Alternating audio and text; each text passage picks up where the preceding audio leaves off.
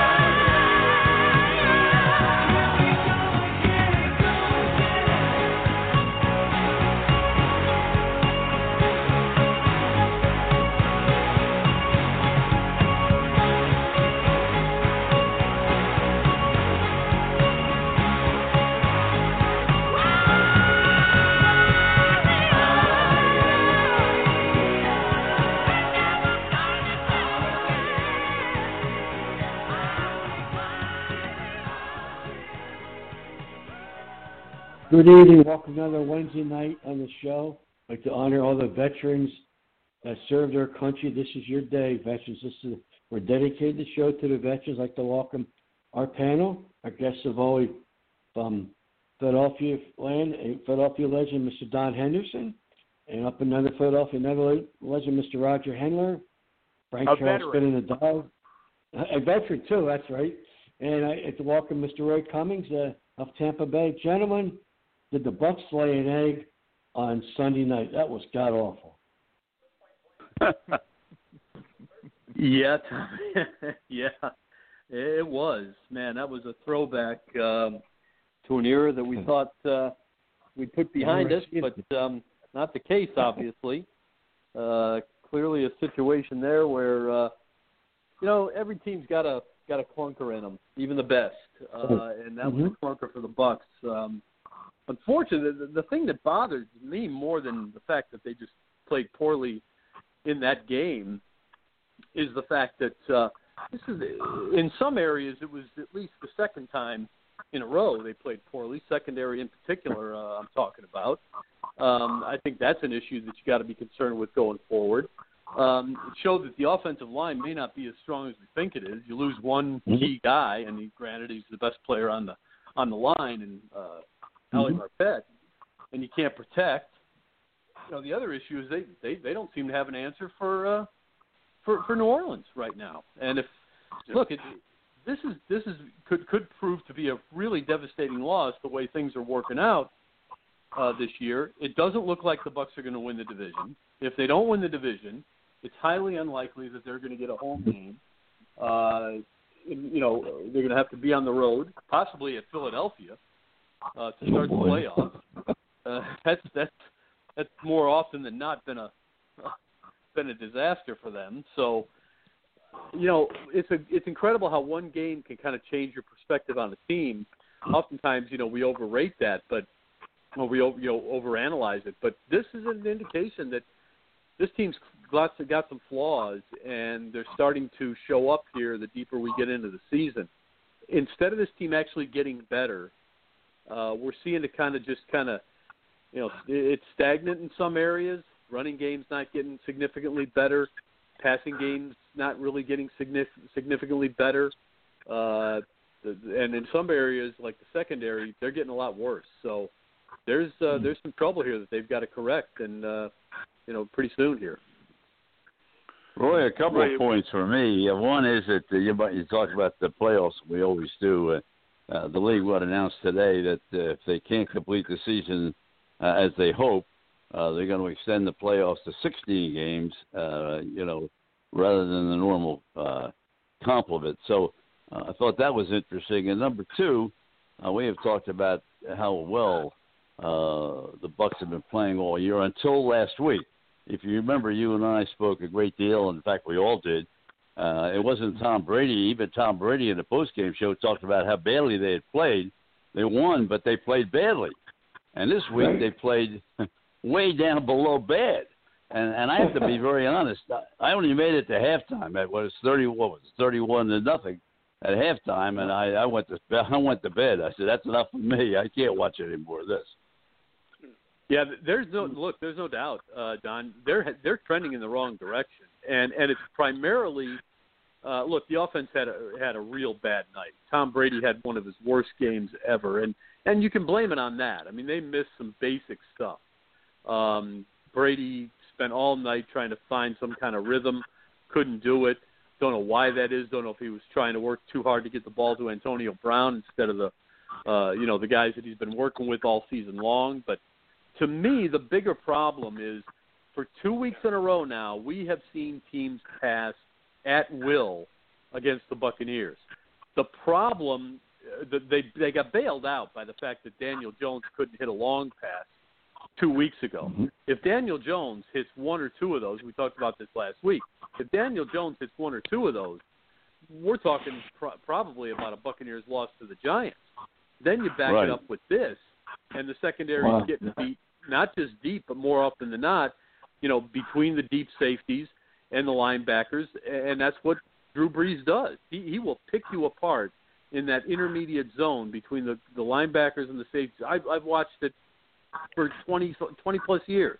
Well, not 20 plus years. He hasn't played that long, but for, for as long as he's been in New Orleans, I've seen him do this to Tampa Bay. And yep. for whatever reason, the Bucks had no answer in terms of adjustments uh, the blitz wasn't working.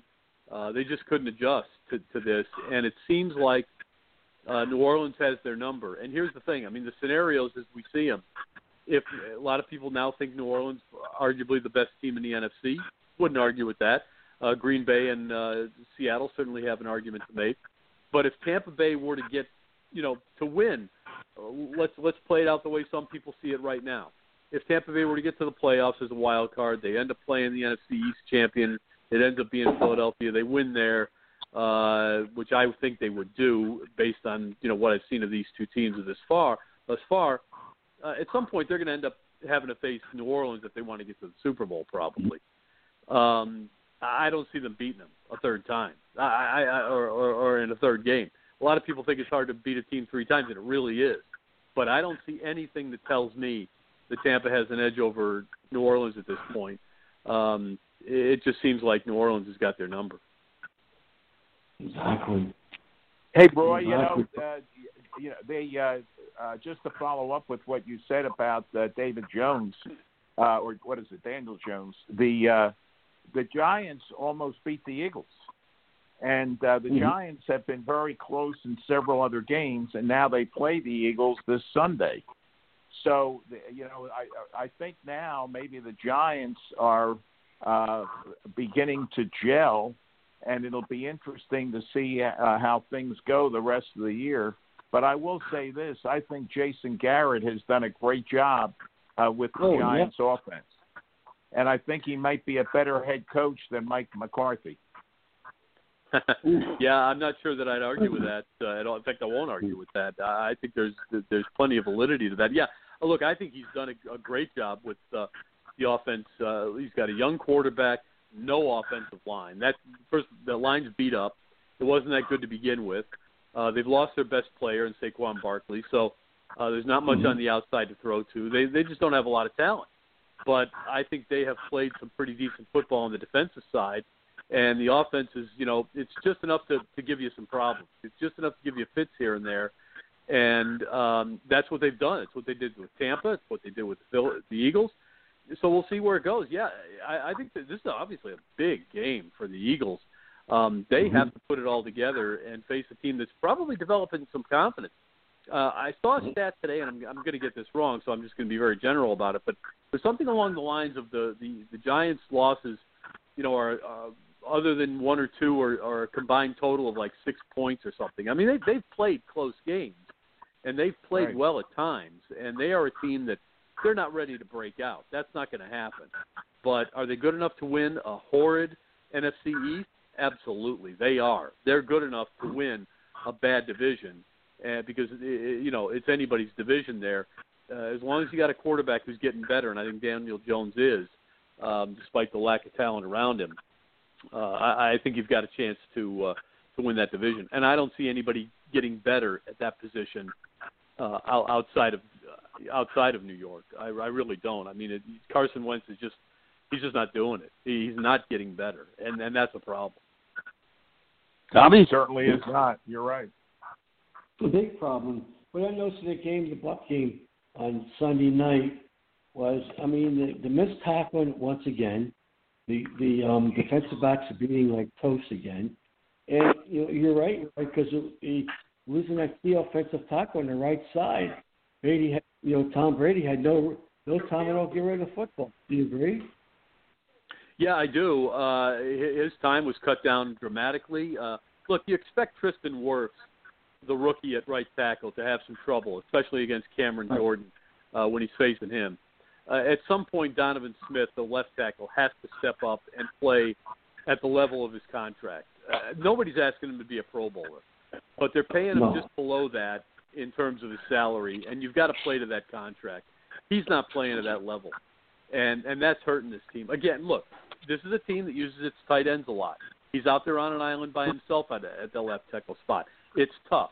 He's a he's a he's a good player, uh, but he- but really he's only an adequate player, and and adequate's not going to do it um, most of the time. I I think what I think the Bucks, based on the way he's played this year, they got a tough decision to make. But I I, I think there there's a good chance that come next year they're going to end up moving Tristan Wirfs to left tackle, or they're going to go draft a left tackle and start all over with that line. Because if you get maybe a first round pick uh, who you know can play the position better, uh, and put him at left or right tackle, and you've still got Ali Marpet developing, you got a pretty good line now. Um, but uh, you're right, Tommy. They're just Tom Brady uh, didn't have time, and, and we found out again that you know, and we've seen this before. When Tom Brady doesn't have time to to set and throw and and scan the field for his uh, his options, he's just like any other quarterback who doesn't have time to set and throw and scan it for his options. He, he looks bad and he makes mistakes, and he's forced into mistakes, and that's what happens. As far as the defensive play, Going back Bucks got away to, to Roger's point a minute ago, and I, I, I sort of have to agree. And Roger, you follow the New York Post as I do almost every day, and I'll tell you that the media in New York is really uh, coming down very, very hard on the Jets and the Giants, and they're saying that these two quarterbacks that they put all this faith in. Uh, now, granted, they haven't had good teams to play with, either either one, either the Jets or the Giants.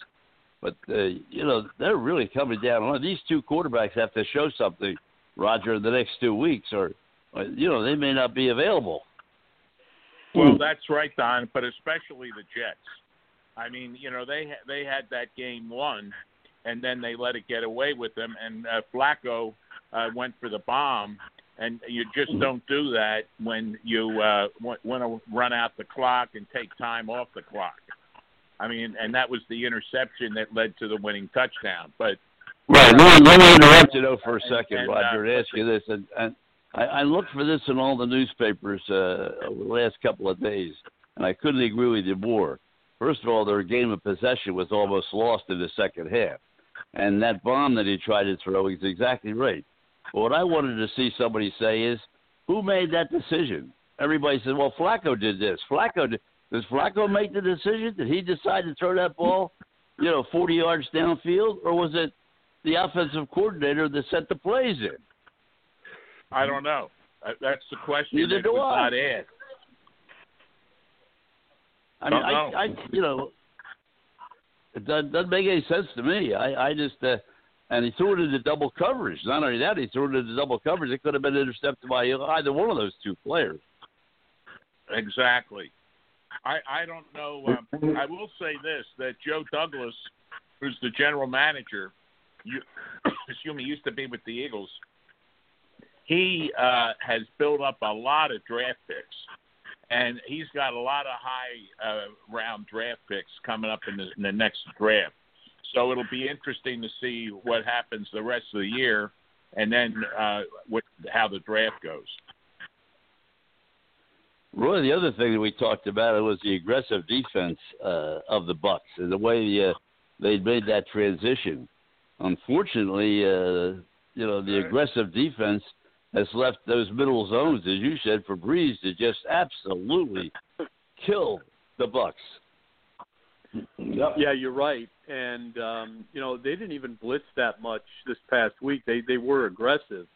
Um, but they just didn't look. They just didn't play well. I, I think the biggest problem the Bucks had against New Orleans um, was was not was really not not uh, over being over aggressive. To me, it was a lack of aggressiveness. And, and this is what I mean. Up until last week, when the Bucks defense has played exceptionally well, they have done a great job of not only blitzing but rallying to the ball. You know, getting 11 hats on the ball carrier, whoever that is, uh, or or the the pass catcher. And uh, they didn't do that against the Saints this time around. They they played kind of soft. They kind of laid back a little bit. Um, the whole idea was to just, you know, I think they're thinking this was old Tampa too. It was, you know, make them go, uh, make them go 12, 14 plays downfield. At some point, they're going to make a mistake, and we're going to take advantage of it. Uh, just keep the ball in front of you, and don't give up the big play. Unfortunately, they were giving up the big play while uh, allowing. Uh, they, they were just uh, dropping back too far in the secondary, and and made it too easy uh, for for Brees, and they couldn't develop enough of a pass rush to to move Brees. I mean, they only hit Brees three times, sacked him once, nudged him really three times. Um, So it, it, wasn't a, a good effort at all in terms of uh, what had become a bit of a staple in the Bucks' defensive play was aggressiveness, either as blitzers or just rallying to the football uh, once it's out there. So um, to me, that was the biggest issue. That's easy to get back to, but uh, you know, there, there's bigger problems here. As I said, I, I, I wonder if these, if somebody's found something with these young secondary, young players in the secondary that uh, they can take advantage of. Because again, it's two weeks in a row now. The teams have taken advantage of uh, this young secondary, and if Carolina can do it um, and without Christian McCaffrey, well, then then then it's uh, it's a it's a five alarm fire. Oh boy. Yeah, right. When you take a look at it, uh, McCaffrey being out, uh, the uh, Carolina is, is winning more than when he's in. So hopefully he'll be in on uh, Sunday and, and they'll lose.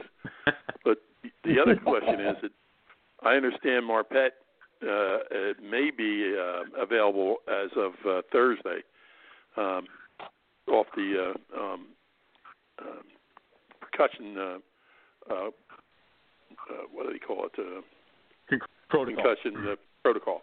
Right. Yeah. Yeah, yeah, Yeah. they're hopeful of that. Um, it does sound like uh, they think he's close, and yeah, he doesn't need to practice at all this week really to be ready. Um, that's kind, you know, he's smart enough and, and fit enough to to be able to go. Um, so even if he doesn't make it Thursday, I, I think there's still a chance he'll play. That's good news. Um, but hey, it's a concussion, guys, and and those linemen are ba- banging heads all night long. So Yeah. um, you know, you worry about that. Uh, but there's no doubt that, look, we've talked about this with Tampa Bay. Um, they're deep in so many spots. They're deep at running back, deep at wide receiver, deep at tight end, deep at deep, deep at uh, a defensive line. Offensive line, not deep. And we saw that it might just be one guy. If you lose one guy on that line, uh, everything falls apart. It's a bit of a house of cards there, and uh, um, you know they, they could prove prove otherwise uh, by playing well uh, this week, and uh, we'll see what happens. But um, no, you're right. If they can get Ali Marpet back, that's a big boost for them. Uh, they should run the ball a lot better uh, and protect better, and really that that's that should be all they need to do to beat Carolina. But you know what? That defense has got to show up, and it's got to get aggressive again because uh, Sure. if Teddy Bridgewater is given time, he'll complete 70% of his passes, and uh, in a game, the way he's done most of the time this year, and he'll run all over the, the map too. So uh, you got to watch out for him. He is a weapon, and um, he's he's a better weapon when Christian McCaffrey's in there. Although, as Frank pointed out, Well, I'll tell you, I really root for. Rhule a little bit because I've seen a, a number of Carolina games this year only because of Rhule, and and you know he did such a great job of turning a, a program at Temple around. Then he went to Baylor and to, did an outstanding job down there, and then got this job for phenomenal money in Carolina. And uh, he, you know he's lost six games, but he's lost six games that have really been tough. Roger, I don't know if you've uh, followed them closely at all, but Oh I yeah, mean, he, he, two, or, two or three of those games, he was right there till the last two or three minutes. Oh, I agree with you, Don. I think he's done a great job, and uh, and I also agree with uh, Roy. From what I, I I've seen of Teddy Bridgewater, I'll tell you, you know, you got to give that kid a lot of credit. We thought his career was over when he had that uh, really unfortunate, big, bad injury, and boy, he worked his butt off to come back, and and really has done a good job. He's I give him a lot of credit.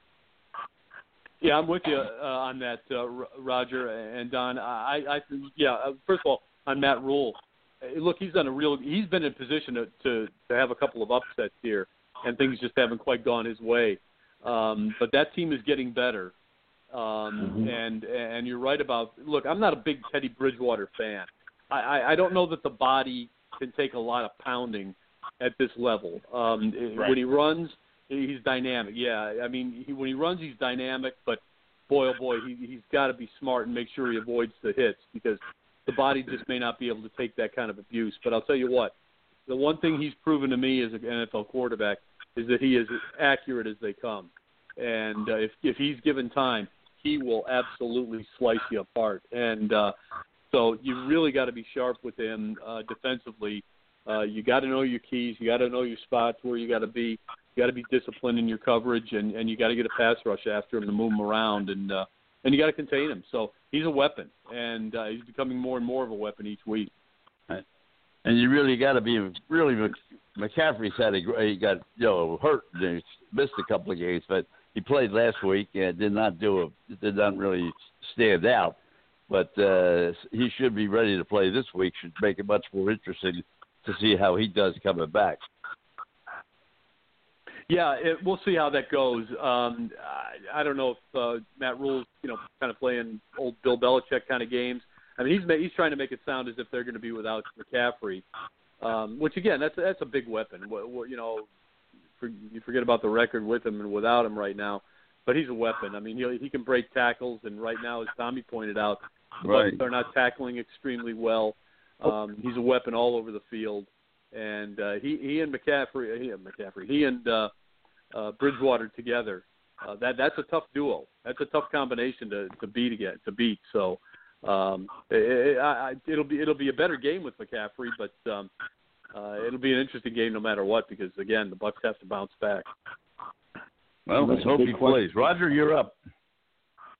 Well, the, the it'll be interesting to see some of these other games uh, coming up. Uh, you know, this week too. But we talked about the uh, Giants Eagles. the Falcons seem to, uh, with the Raheem Morris, they seem to be uh, now turning it around a little bit, and it'll be interesting to see how they progress to the second half of the season. Uh, you know, in the NFC South. Yeah, and and you know what? If look, if things go the way well, we don't know that's going to happen, and let's hope it doesn't. But uh, hope it goes. You know, we stick with the normal uh, playoff uh, pool. But if they do go to the 16-team playoff pool, all of a sudden you got a couple more spots for teams, and you know who knows how that's going to work out. So you know what we've created here is with that potential of that 16-team playoff pool is teams like Carolina, Atlanta, uh, teams that are struggling, Giants, I guess. Um, you know, not the Jets certainly, but uh, team, you don't know. I mean, if we if they go a, a full season and they somehow at some point, you know, in a couple of weeks here, decide they're going to go with a 16-team playoff pool. Uh, all of a sudden, you got different teams in there, and it, it's going to be make it's going to make it interesting. You're going to have some, you know, some sub 500 teams in the playoffs, but hey, uh, that's not unusual. We've had that before. So, uh, you know, the more the merrier. Some say I'm not in favor of it, but uh, if this is the year you got to do it because of uh, the uncertainty regarding the COVID situation, well, hey, some teams could benefit. Hey, Roy, I got a question for you. You think that was a class move by the Saints to put Jameis Winston in there the last two plays of the game? Well, I look. Um, it, it's one thing that we know about the Saints uh, and their coaching staff is when they got a chance to to to take a shot at the Bucks, and if it means embarrassing them a little bit, well, you know what? They'll embarrass them a little bit, uh, and mm-hmm. and that's exactly what I think it was all about. It's like, you know what? We're going to put the guy that you didn't think was any good anymore. Uh, on the night when your quarterback's having the worst night of his career, perhaps we're going to put our guy out there and let him take, you know, assume the victory uh, formation uh, so, hey, you know what? Um, that's one. to the victors go the spoils, and to me that was a spoil. Uh, I, I don't know that it was classless or, or low class. It's just one of those things that when you're winning, uh, no sense to have the the top guy out there. That's for sure. And uh, you know what? You got a weapon in Taysom Hill, so you know what? Put Jameis Winston out there. Let him get a snap or two. Right. Roy, when you talk about that, uh, how about an assessment on you know both Miami and and and Buffalo, the Bills? Uh, both of them continue to move along, and uh, you know maybe they're a little bit better than people thought at the beginning of the season. I, I will say this: uh, I think uh, Miami, uh, to me, is of all the teams that really no one expected anything from uh, this year. Miami, I think, has made to me maybe the biggest leap. I, I like right. what I'm seeing out of that football team. Look, Tua is finding out that that's not Tennessee out there every Sunday, and and that's a bit of a shock to him. You can, you can almost see it in his body language um, when things don't quite go right. But uh, you know, watching him uh, develop is, is fun. Watching that team develop is fun. Uh, they've got, and, and I believe they've got a, a nice cachet of uh, of draft picks coming as well. Um, they've done a pretty good job there of building some pieces, and uh, I like where they're headed. And um, I, I like the young quarterback. He's uh, he's got a strong arm, as we know. He's very mobile. Uh, he's healthy. That's the most important thing is he's healthy, uh, and, he, and he's starting to look good. He's he's going to have moments where you you shake your head, and he's going to make some mistakes because he's just not used to seeing. Uh, he's not used to some of the adversity that he's facing down after down now um, and he's going to deal with that. But he's a smart kid, and he'll figure that stuff out. So um, I really like what they're doing in Miami. I, I think that team. Uh, to, look, as the AFC East now becomes a bit more of a wide open uh, fight. Uh, the Bills are clearly the, the top team there now. Um, but still, uh, the Bills almost lost to Carolina last week, and uh, so you know we'll see. I, I think this is a team that uh, in Miami that uh, could surprise some people. That's one of those teams right there that you know who knows. Depending on how things go uh, with this playoff pool, uh, they could be there and they could uh, they could throw, throw some trouble at somebody. Roger, Roy, we haven't we haven't talked about hockey yet, and uh, I understand that uh, we're coming up very shortly to the, uh, the, the they made the announcement that they're going to be starting the camp uh, very shortly. Uh, do you have any information on that? Yeah, well, again, the the target date is January one. Um, they're hoping to start the uh, the camps obviously first of December at the latest, I think. Um, and and good. There's some there's still some things that haven't been decided. You know, are they going to have a uh, an all Canada division? What are they going to do about you know how are we going to be in bubbles? Uh, fans, things like that. A lot of things still have to be decided, but it's starting to look like the NHL is going to be the first um, real test case here uh, during what what clearly is uh, a rapid uh, ramp up in this in this COVID thing. I mean, the the numbers are just crazy, guys. Uh, hundred and you know sixty thousand uh, cases uh, a day now, well over a hundred thousand a day. Uh, hospitals mm. in some places are at the max. More hospitalizations than we've had since the whole thing started. Um, it's a tough time to be thinking about trying to start a a season, but so I think they're probably going to start it the way they ended it last year in kind of like a bubble situation. Um, they might go to a thing like baseball did and just stay within the division to try to limit travel a little bit. Um, but uh, it looks like they're going to give it a go, and um, you know once that happens, well, it's kind of cross your fingers and hope for the best. But uh, hey, anytime you hear that uh, a team, a, a league's going to try to give it a try here, it's encouraging. You hope uh, you hope they're doing it safely, but uh, anxious to see some hockey. Tommy, I don't know if you noticed it or guys, I don't know if you saw it, but it was about about probably about the time that Don was turning turning in last uh, Monday night that uh, I uh, I tweeted out uh, uh, or Sunday night I guess it was. I tweeted out uh, when's hockey season start? Boy, do I miss hockey.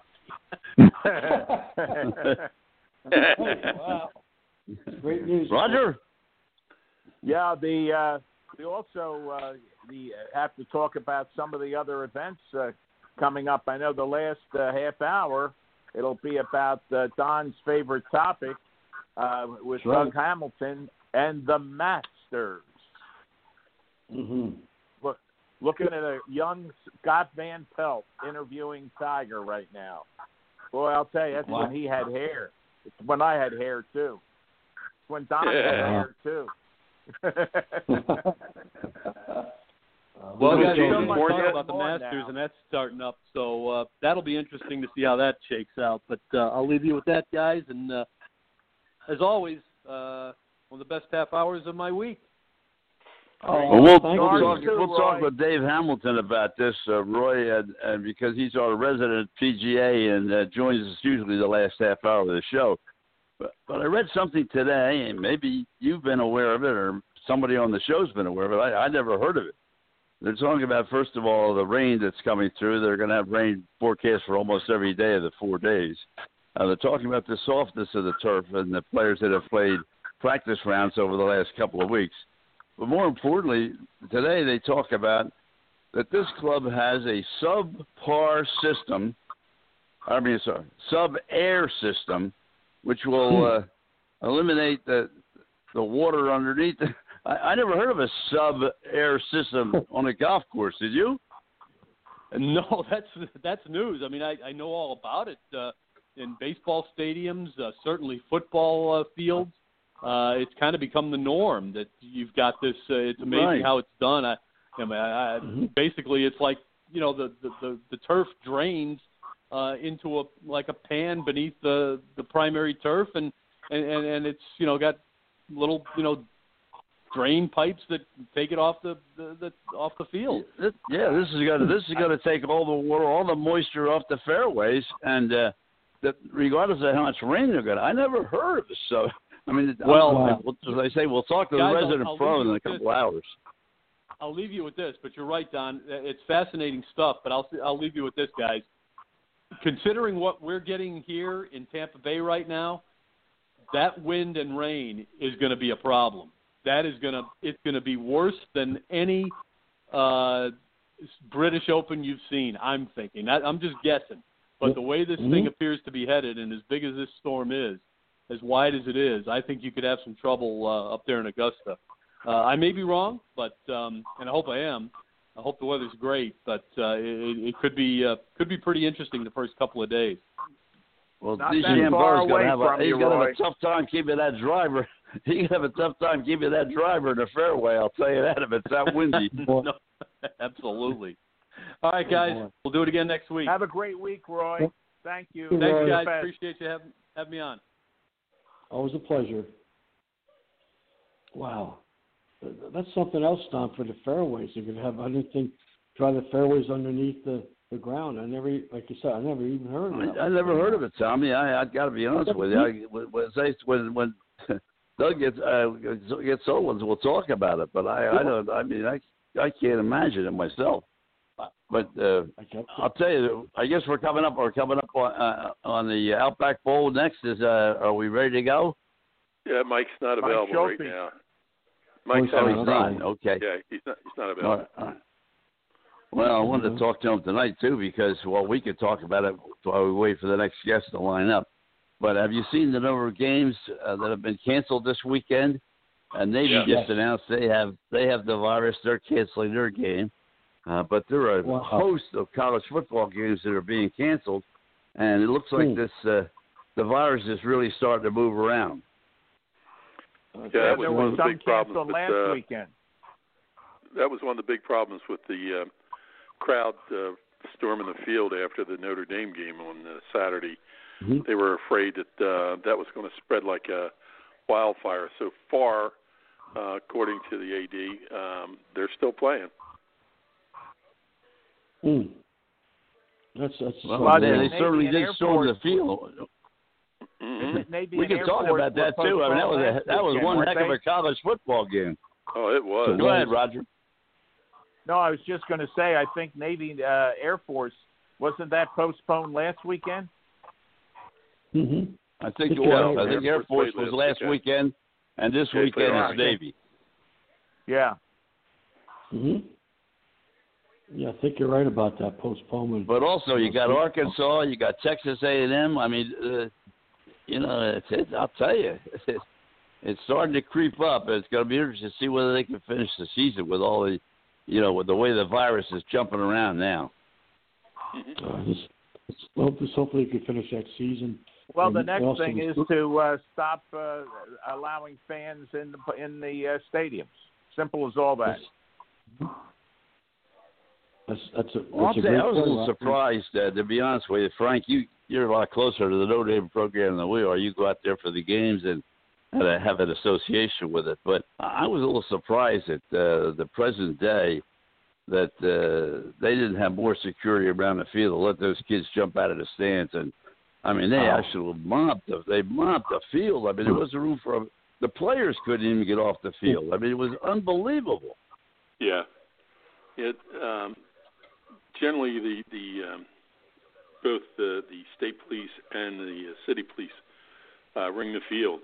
Uh, unfortunately, when you got uh, thirty thousand people, because they were able to go to a, to a third uh, of the stadium uh, coming down at you, it's just impossible to have ca- uh, crowd control.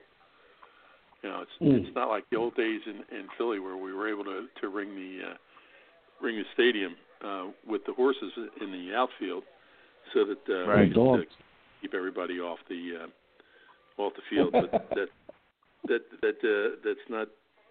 You know, you got to remember. Uh, although the university is a very big part of that city, that city is not a does not have a very big police department, and all the, the townships around there are uh, anywhere from uh, eight to twenty four guys uh, per squad. So um, they just don't don't have the manpower to to be able to do that.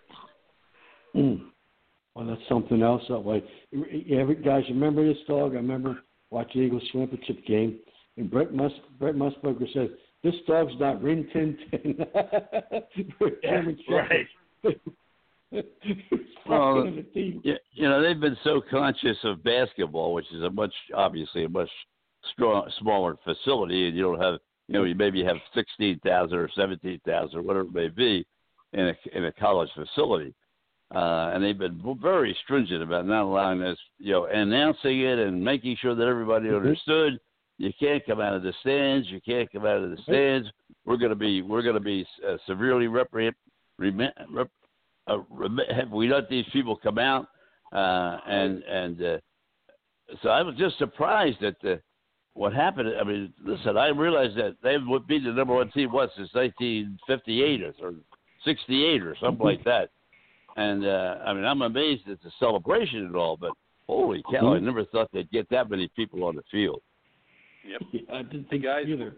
we're joined by uh, a good friend of, of the programs, a, a fantastic uh, member of the, the Philadelphia Eagles, uh, an all-star, uh, Mr. Bill Bergey. Hi, How are you guys How Always doing? a, It's always a Number pleasure, Always a 60 pleasure. in the show with you. Program. Bill Yeah, Bergey. and what a great. Number 66. what a great day to have him on too, because we got an Eagles Giants game coming up on Sunday. Always the highlight of any any Eagles game during the season is always always the Giants and the Eagles or the Cowboys and the Eagles. And Bill, you played in a lot of them, but this is a different this is a different era for the for the Eastern Conference right now.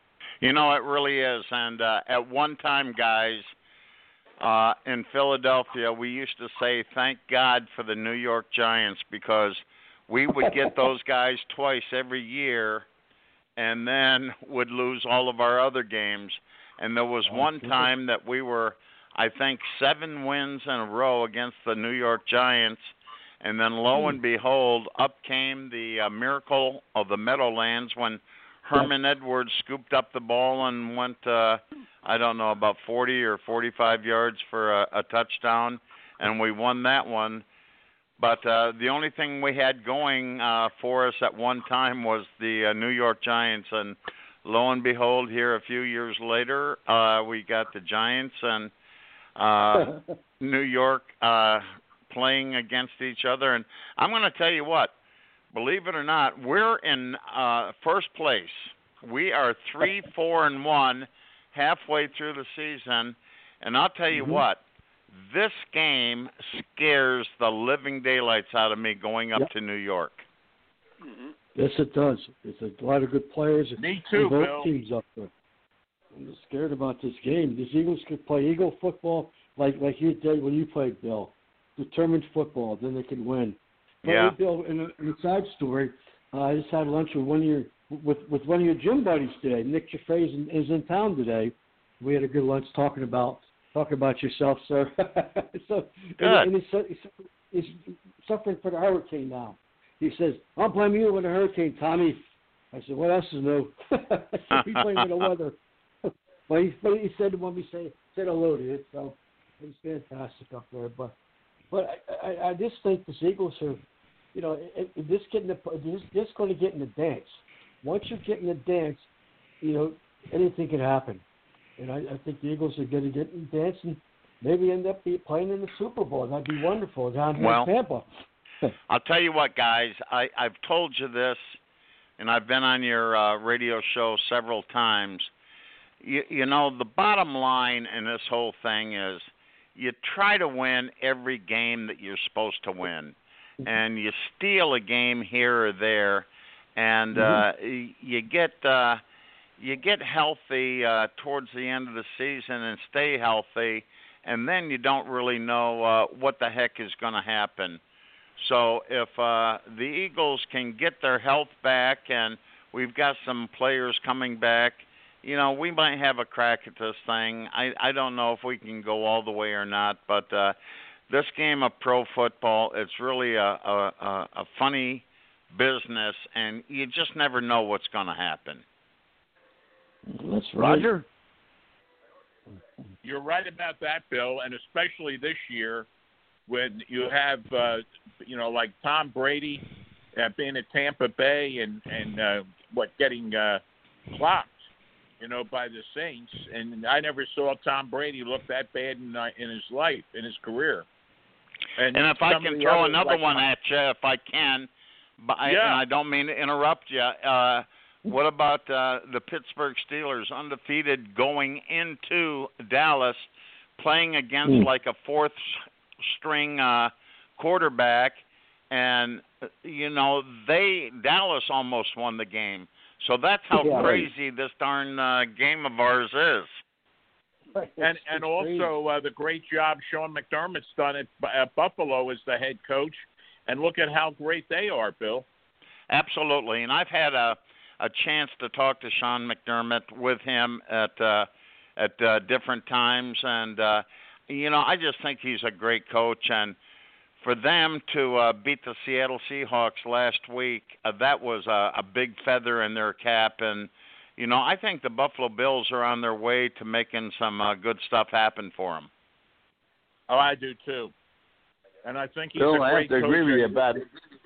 I have to agree with you about this Giant game because uh, this is either really a uh, a make. Georgia's brought this team along as sort of a make or break weekend. If they win this weekend against the Eagles, uh, they're back in the. They beat Washington twice. It'll be so there'll be three wins, and uh, you know if they lose, the season's pretty much done for them.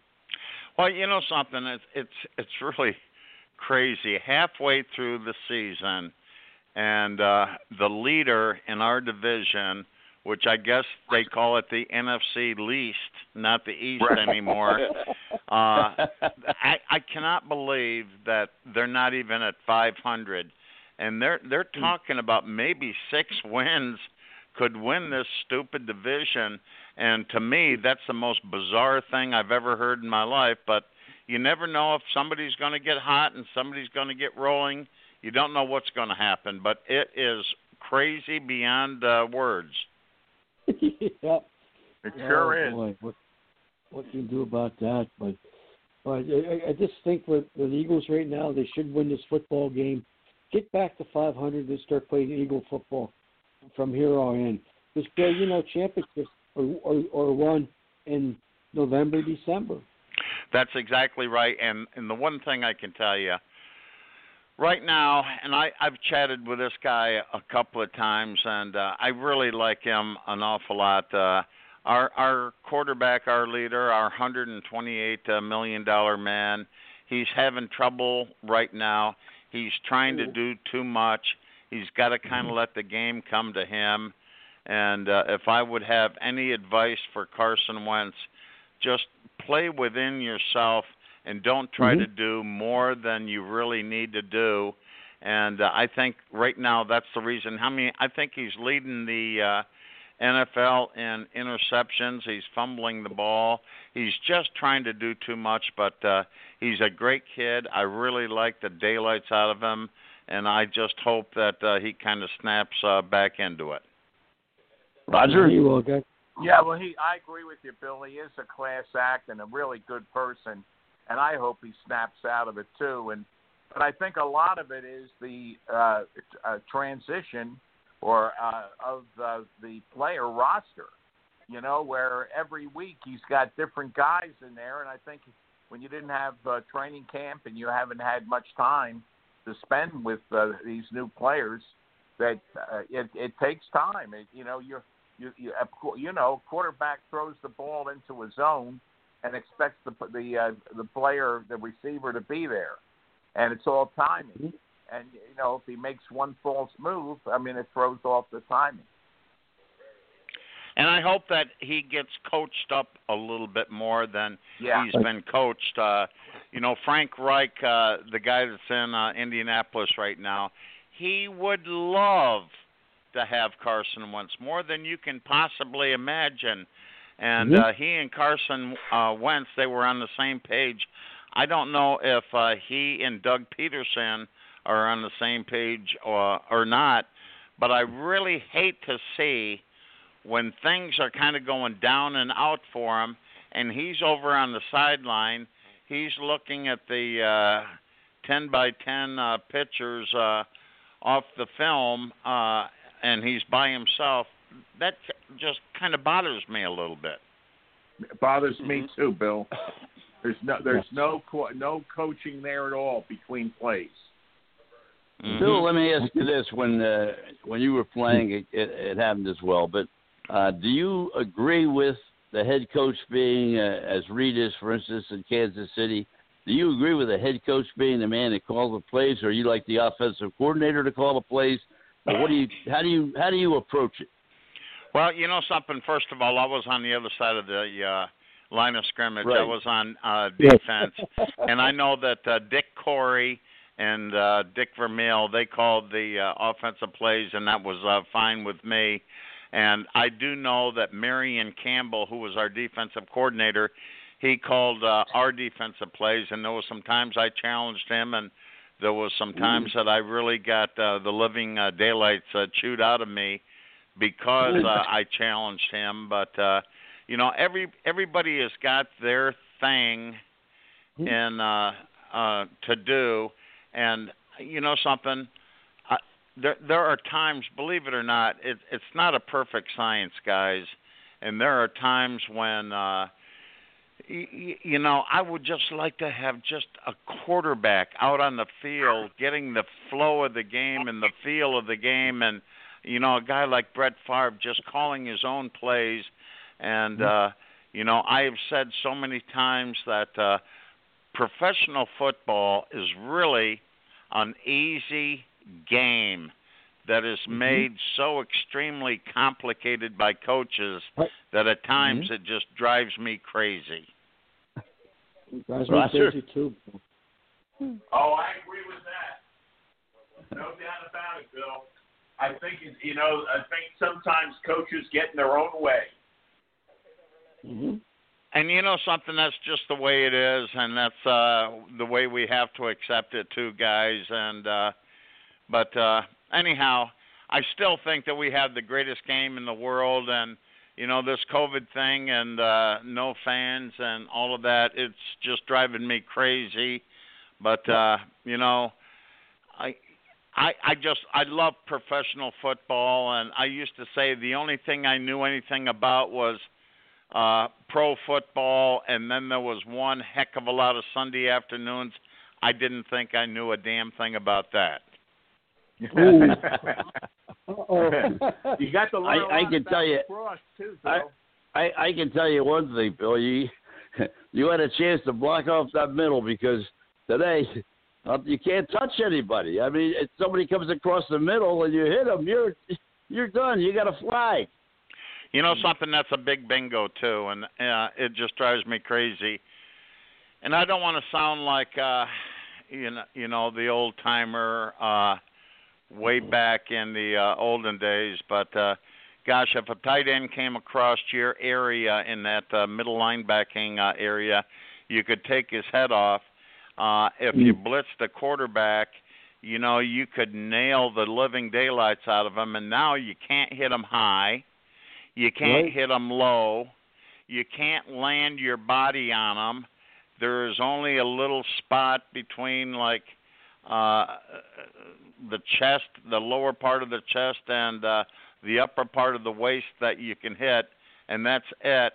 And uh that kind of drives me crazy too, but uh you know, it is what it is and they want to keep uh, players healthy and all of that stuff, but uh uh anyhow, I still think it's the greatest game in the world. It's a, it is, Bill. You're exactly right. And you know, as much as they change it, people still love it, and uh, we'll all love it. I mean, uh, I'm thinking about even back, you know, when uh, the championship uh, game in 1980 and that that season. The did uh, Jaws get to call most of his own plays, or did uh, Dick, or as you mentioned, Dick Coury call them all? No, it was Dick Coury and Dick Vermeil. They they called the plays. Now, Ron Jaworski that year he was the NFC Offensive Player of the Year, and he was really in a groove. And the the thing the thing when we went to the uh, Super Bowl in 1980, the bottom line was we we did win all of the games we were supposed to win, and we stole a couple of games, and we got hot at the end of the season. But guys, our bottom line was we really stayed healthy, and I don't think anybody had as much as a hangnail on our our uh, team. Now they say, well, then why in the heck didn't we win the Super Bowl?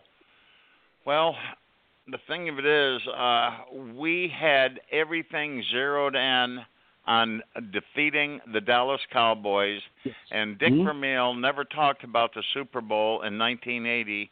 He was only talking about one thing, and that was, guys, you've got to help me. We've got to overtake the Dallas Cowboys. We've got to find a way to beat the Cowboys because if we can't do that, we'll never go uh, anywhere.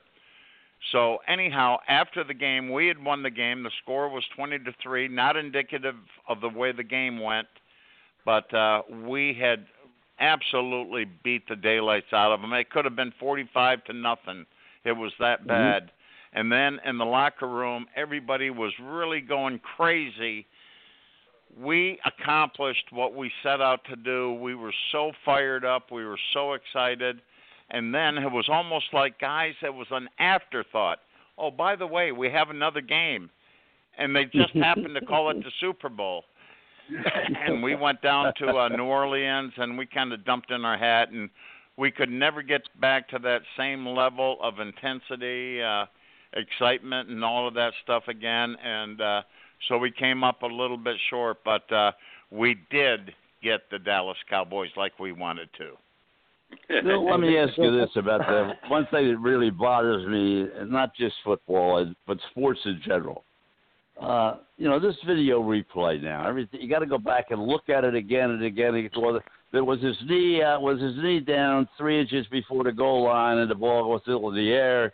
Uh, you know, at least they got away with the with the pass interference. We don't have to go back and look at that every time. But uh, what do you think about using the replay so much? You know, I remember uh Paul Brown, who I played Mhm. for for five years in Cincinnati.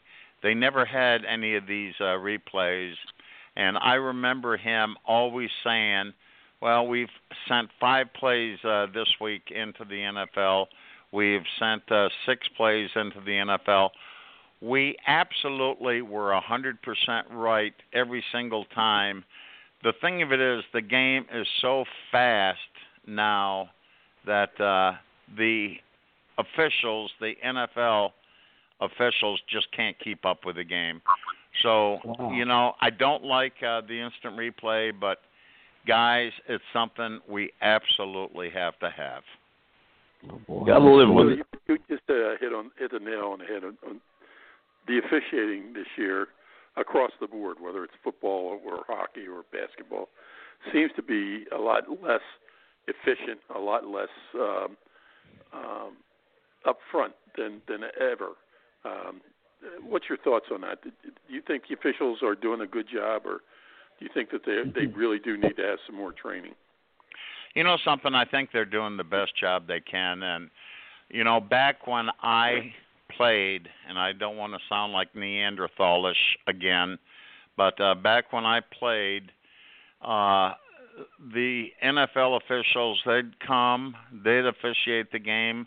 When the game was over, they'd fly back to Louisville or wherever they had to fly back to, and then they they uh, they went back to their uh, their second job. Well, now they have got the NFL officials making it a year-round thing where they're paying them more money and all of that, but uh, it still doesn't uh, equate, guys. It just isn't the the, the same. Uh, and like I said, I think the game is just too fast for the human eye, and they just can't keep up with it. Hmm. That's, a- that's I a think great Bill, you and I talked about Paul Brown. Oh, maybe at least two or three times that you've been on with it. We talked about Paul Brown. And, uh, you know, he- was just a, he was just an individual who was so far ahead of his time. It was unbelievable. And, yes, he uh, was, He and so- uh, he had he invented the face mask. uh, he he was he was a, a real innovator of the game. Uh, you know, Paul Brown. He wanted his players married. He wanted his players to have children. He didn't want to have his players that had little love nest down downtown. Uh, he really, you know, I learned so much from the guy, and he was he was really, fellas, he was a great man. he would encourage us to go to church on Sunday morning Wow. before we played football Sunday afternoon. I remember it was just like yesterday. He would run all the way on out to a wide receiver and tell him to take one more step a little bit farther to the right for I don't know whatever reason he uh, he said that, but uh, he was a real good man. Now he had Mhm. this thing called a constructive criticism on Tuesday, and you didn't want to be on his bad list because he would put you down so bad that uh, you would just sink so low in your chair. But by gosh, if you did good, I remember one time we were playing Buffalo and we got beat 16 to 13 in about a foot of snow. And uh anyhow, we were going into this meeting room, guys, and I'm telling you, everybody is scared because everybody knows they're going to be ripped. And uh the first thing he said, "Well, I'm going to get started with Bill Bergey." And I'm going, Oh, no. "Oh my gosh!" And I'm just sinking in my chair. And he goes, Bill, I want to tell you, if you played like that every single week, you would be an all pro, hands down, because you never knew what he was going to say, hands down every single week. And uh, now all of a sudden I'm sitting up high to where everybody can see me. And then he says, that was the good part of the game. Now he tore into everybody else. And I'll tell you what, Oh, no. that was the kind of guy he was. But I, I, I, I've got to tell you that I did love the man.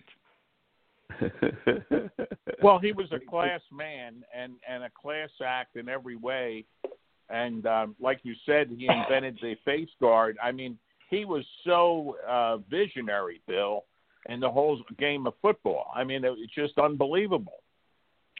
Yeah, and the one thing they said was uh he he was as tight as tight can be and he wasn't uh you know he uh he paid everybody their fair share and all of that and you know the one thing I can tell you guys about uh Paul Brown is you know I was the the the second round pick out of Arkansas State University and uh you, you know he gave me a nice little bonus he gave me a nice little salary and he got me started in my life's work and uh for that I'm always going to be grateful for the guy.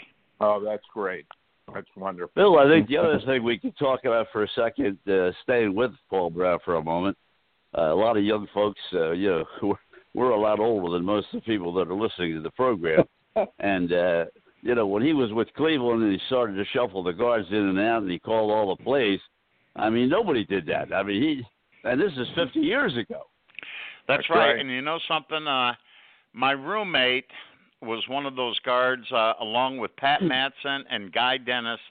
They went uh, back and forth and every single game we would get delay uh, we would get nailed for delay of game probably two or three times.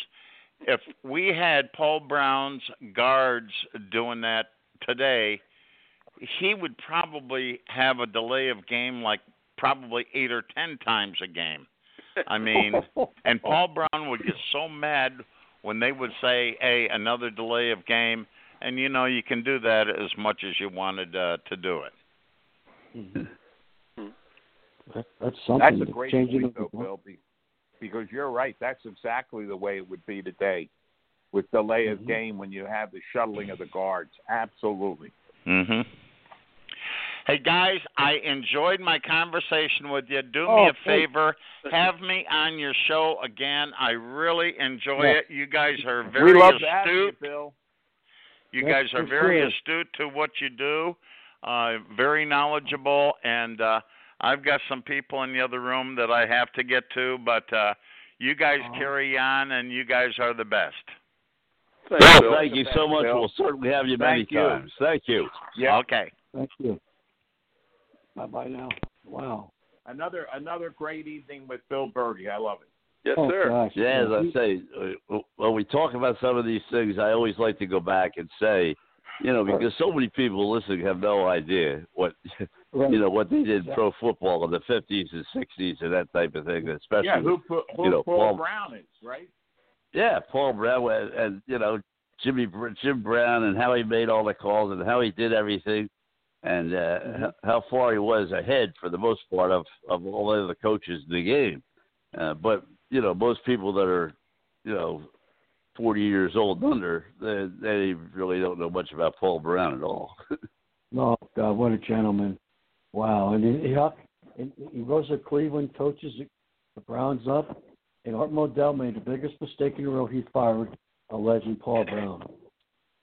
That's that was just so, that was just so sickening I was just so sick. I wasn't Tommy up with the Paul time. Brown of the Cleveland Browns, who coaches Jimmy Brown. Yep. That's There right. Come on. And the other thing was, as Bill, as Bill just indicated, which is 100% true. I mean, when he created, uh, you know, when he had to leave the Cleveland Browns and create his own organization, uh, money was always the biggest problem. He was not a, uh, he was not someone that wanted to spend a lot of money. hmm and wasn't Yeah, used what- to making the money that uh, that he was making now, Don. And you know, in those days, as uh, the TV revenues took off and everything else. Absolutely. Oh yeah, he was he was pr- pre all that, and when he, you know, when he created the Bengals, why, uh, you know, he just didn't have a a, a giant pot full of money to you know spread it around that that some of the other teams had. He he won early on there, but uh, then it started to catch up with him when he wouldn't spend the money. But it wasn't because he didn't know the game and he didn't have you know the ideas that he had. And as Bill just said, if he sent six or eight plays back into the uh, NFL office, six or eight plays were right. they were wrong. That's for sure. But you know, you, did the Bengals start in, in a high school stadium, guys? I I know they did. Remember they started at Cincinnati's one top high school, and the Bengals had to play in their Okay. stadium because River Riverview Stadium, you know, was not was not built yet. That's a question I was going to ask Bill. Playing in a high school stadium, you know, how that affect the fans who are that close to the for the for the players up there? So that'd be next question asked. Bill. All right. Tommy, Mike Zimzak is ready to to jump in, Oh, and uh, good. the only team the only team that the Giants can beat, well, the Washington, and we have to call them the Washington football team now. We can't. Uh, That's right. we got to be very we got to be very careful to be socially conscious here about this Washington team. But uh, Giants have two wins, and both of them were against Washington. They got the Eagles this week. So, Mike, give us give us give us a little update if there is anything on Washington. Look, I want to start with this. The Philadelphia Union won their Yeah, first there we go. trophy. Roger, I tried to call you so that you could be Oh, I know, of this. and I I apologize, but I got your text, and boy, I'll tell you, I I wish I had talked to you uh, earlier. It's just been a very busy time, but I appreciate that. Oh. No, the Philadelphia Union won the Supporters Shield, their first major trophy in MLS. uh, after ten years, they finally won a trophy, and Great. it's fitting that it was for the best team, the best record in 2020. That's what they need. It- It's a lot like uh, Jim Cur- and how they won it. 2 0 victory over er, uh, New England Revolution. hmm There can be no. Uh, there, there can't be any uh, uh, conversation about whether or not Jim Curtin can win a big game because that had been a big one. So the Philadelphia Union home field advantage throughout the MLS playoffs. Hmm. Best season this year. And they finished up nine nine wins, zero draws, zero losses at home. So Wow. Well, it's great for the union. full Well, credit at least you got them. the championship flag up there now. Roger, I thought you'd be all over that. Right, you follow that you follow that team closely, Roger. I'm surprised. Oh, I, I did, and I wa- and I watched it, you know, because uh, Mike had called me, but I've been so wrapped up because of packing and uh, and moving and things like that, and I was I did mystery shops again, so I was out on the road, and uh, but I was so happy that he called me, and and it was a great game, a shutout two nothing, right, Mike? Yeah, and, and that was what they needed. Uh, Jim Curtin ha, ha, has has emerged as one of the best coaches in MLS. Big knock on him has been, can you win a game when needed to? Last year he won a playoff game. This year they needed one win to close out the uh, supporter shield, and they won it two nothing with a backup goalkeeper. Wow. And Mike, Exactly Mike right. anything else? Anything else in the world of soccer that we ought to touch on right at the top? uh, no, I, I I want to go with the Philadelphia Union, who 538, whose statistical analysis I really trust, gives the Philadelphia Union a 25% chance, better than anybody else in the league, of winning the MLS Cup. They're not the best team in the league, but they're the most balanced team in the league. Uh, I know that I haven't always been positive on them, but right now this is a team you need to watch. Hmm. Yeah, that's that's the way I look at it too, because they really have surprised, and uh, we've been waiting for this for a long time, haven't we, Mike? Ten years, ten Yeah. years, hmm and Wow, it's to too long. see them lift a trophy. If nothing else happens in Philly sports this year, that's an accomplishment. Let let let's Right. say that the Philadelphia Union lifted their trophy for the best record. They were the best team over the course of this 2020 season, and it wasn't easy. But they week in week out display the ability to be the best, most balanced team, and they're Mhm. fully deserving of the trophy they got. I only wish that you could buy a T-shirt that says uh, "Philadelphia Union Supporter Shield winners." They deserve. it. Maybe they maybe they have one available. Uh, I'll have to check. No, I looked. I can't find Oh, one. did you? So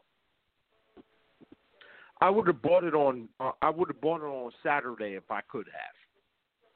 Oh, yeah, that'd be great. Aw. Yeah, to have it w- w- right away. Mm-hmm. Now, the other thing I got to talk to you about is uh, Redskins ain't got a quarterback. Or I'm Mm. sorry, the Washington football team does not have a quarterback. Mhm. wow. Is- They decided that they're going to go with uh, after Kyle Allen got the dislocated ankle. They're now going with uh, uh,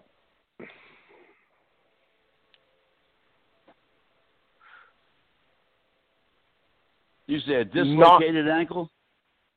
dislocated ankle. Wow. So where do they go from there? Uh, Smith, not Alex Dwayne Smith? Haskins. Alex Smith. They're going with Alex Smith, not Dwayne Haskins. For the Redskins, back And- to, back to square one. hmm for for that Washington football team's back to square one with Alex Smith as your quarterback. And Mike, is Washington is that Washington football team still in the division hunt? They're closer to the division hunt than anybody else to the Eagles. Um, it's Who do you like in the Eagle Giant game this weekend, Mike? I like the Eagles. Okay. I saw the Giants throw everything that they had, the Washington football team. And I saw Alex Smith come in for an injured Kyle Allen. And Alex Smith threw three interceptions. Oh, jeez. Um, know, New York had New York had had the Eagles on the road. They let them back in the game. What was it, twenty to three, at one Right. point, and then it, it wound up it wound up close. But it was uh, the Giants had the game in the bag for a long time. They they just gave up in the fourth quarter. Well, Yeah. of the 50 plays that the Washington football pl- team ran on offense, Right. Right. 39 of them were passes. Nine Wow. of them were rushes. Hmm. They got out They have- 23 lead, and the Wash and the Giants just decided we're going to run the ball. We're going to take the game out of Daniel Jones's hands, and they were Hmm. right. They were able to outlast them. Hmm. Alex Smith was throwing the ball around, and he inflated his stats by the fact that he was just throwing the ball around. Mm. But one one touchdown, three interceptions.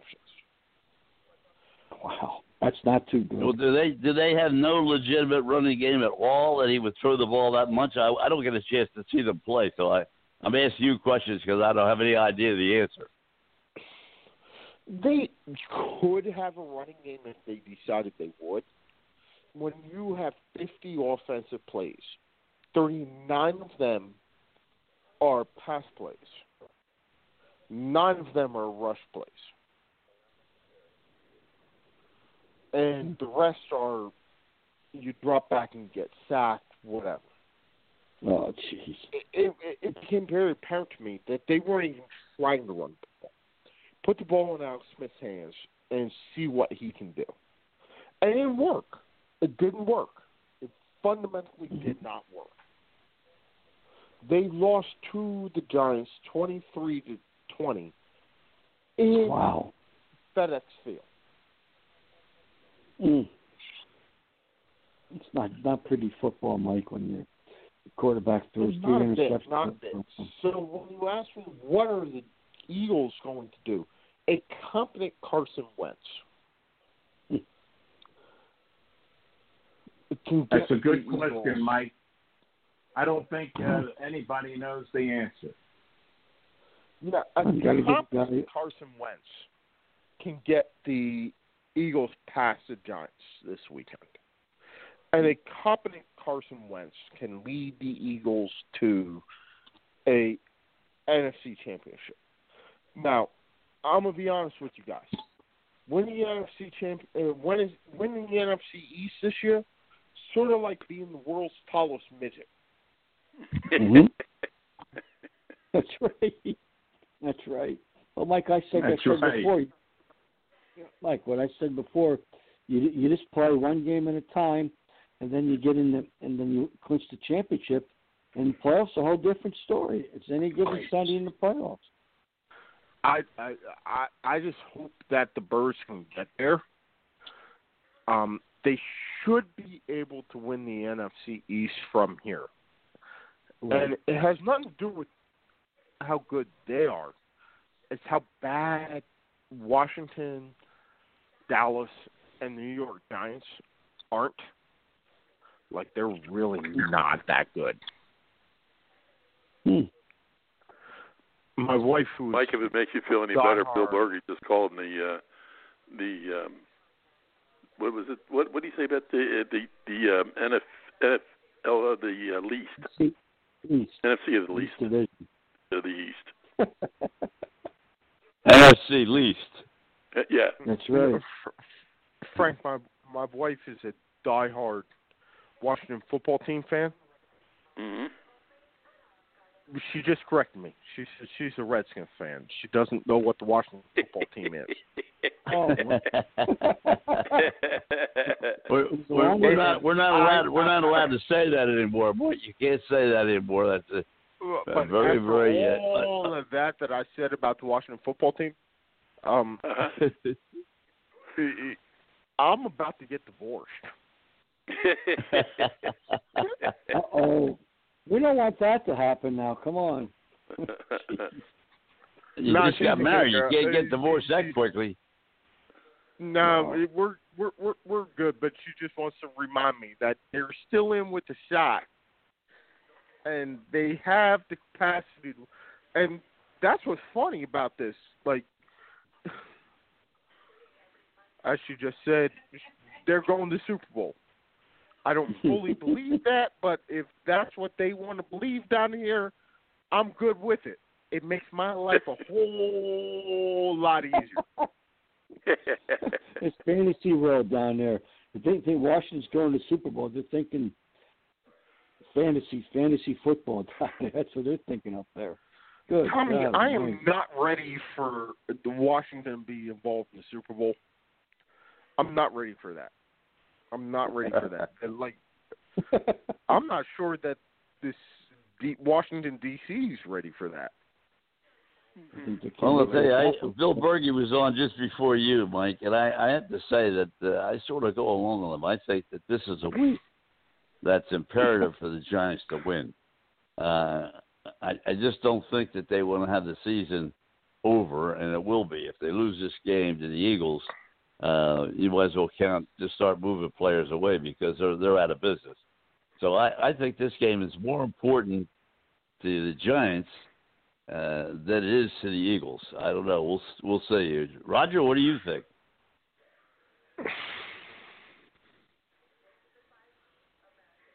That's what I thought you thought. Yeah. Mike, what do you think? I I, I think would hundred percent agree with you. I would hundred percent agree with you. If the Giants can come out and beat the Eagles, that is a major statement for them as a team moving forward. Right. That's the win that they're looking for. That gives them proof of concept. Mhm. Uh, we are, are we have the right quarterback. We have the right personnel. Yes, we know we need to build around them, but if they beat Mhm. the Eagles right now, um, that is proof of concept. They're competitive, and they're competitive in a season that they didn't think they were going to be competitive. It's the same thing with the res uh, with the Washington football team. If they go out, Yeah, but Mike, it's more important for the Giants because to me, you know, the Giants have come along. You, you look at the draft choice that they made when they picked up the quarterback. It was very controversial. It was very controversial all last year. They didn't think that he grew as the season went along. It's now in the same position this year. Only he's he's not only uh, one season; he's a season a season and a half, and and the improvement has not shown. So it's more important for him because he's got to show something these last six or eight uh, games. Otherwise, he's going to be gone. well, It's playing pretty in- good for him. Don, you're exactly right because that's what I'm looking at down here. Uh, Dwayne Haskins started the first couple of games this season. Then he got pulled for Kyle Allen. Now Kyle Allen goes out, and instead of going back to Dwayne Haskins, they go to Alex Smith. So what I'm seeing it basically Dwayne Haskins' career as a first round draft pick for the Washington football team is over. Now he falls into that nebulous that is backup quarterbacks, right? You don't know when you're going to get a shot. I'm actually very, very happy for Daniel Jones at this point. Like he has an a, a, team that's behind him who's willing to see what he can do. When I'm looking at at, at um, I'm looking at Dwayne Haskins and saying like, you've got the talent. Yes, you've made mistakes, but you could go out and do it.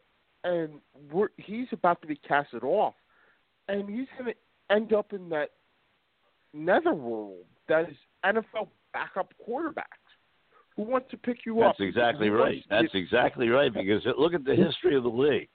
the history of the league is you get a year and then you get into the second year as the number one quarterback, and then if you fail, you're relegated to being a backup quarterback somewhere else in the league unless the quarterback ahead of you gets hurt and you're forced to be into the game as a, a number one quarterback. That's the history of the league. Mm-hmm. I still think that Josh Rosen from UCLA has legitimate starting talent. I know that I will never see him play starting quarterback for the NFL. And Dwayne Haskins is in that realm.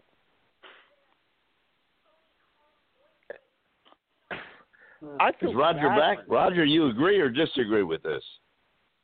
He's on the line, but he must be off. Okay. Uh oh. Tommy? I was on mute. My fault. I was on mute. I've been listening to this. I put it on mute. My, Mike, I have Uh, another question to get uh, get uh, get on the subject, but off the subject. Uh, is there any discussion on uh, changing the uh, name of the Washington football team and giving them a new name? Yes, there's a lot of discussion, but I guarantee you it's not going to happen until after the season. Oh, I know that. I mean, it's yeah, but I mean, what what are some of the names, and and what would you say probably is the most uh, prevalent? There's a lot of discussion, and whatever is the most prevalent, I don't agree with it. I don't care what the most prevalent is. Um, I can understand why people are upset with the Redskins name. But and I understand I that's a history. I'm not in favor Right. of getting rid of it.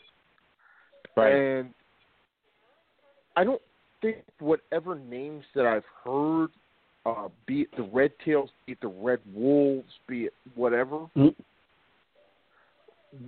No, um, my wife just suggested Washington Warriors, which is already the. Uh, But going back to team. Roger's question, what is the most prevalent name? In other words, let's say they have three names that are dominating at the moment.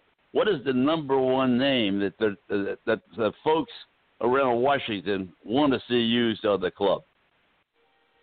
They don't have a clue. They don't There have isn't one. Okay.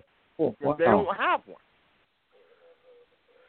My wife is trying to tell me they want the Warriors, but that is the name of the basketball team. It's not.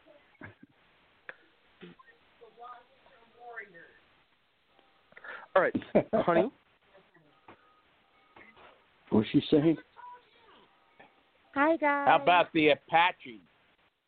Nope, that's not gonna work either.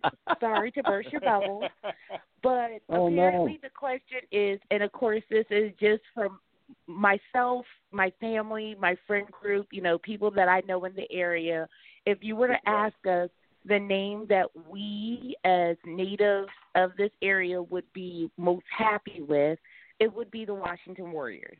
Yes, I completely understand and do not disagree that there are some people out there that find the name that shall not be used to be offensive, and therefore, Right. if one person or anyone feels that it's offensive, then it needs to be addressed.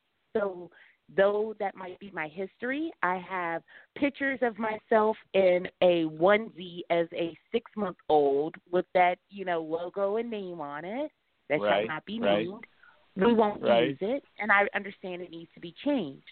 But if you were to ask, you know, natives, locals of this area, the name that we are likely most in support of would be the Washington Warriors. It would be in alignment with paying homage and respect to the industry, to the heritage, and the namesake of the organization.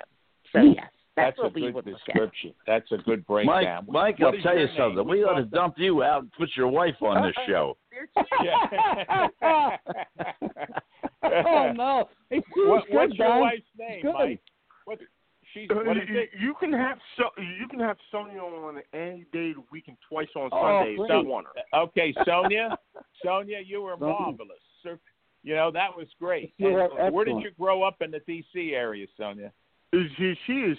She, they want to know where you grew up. Oh.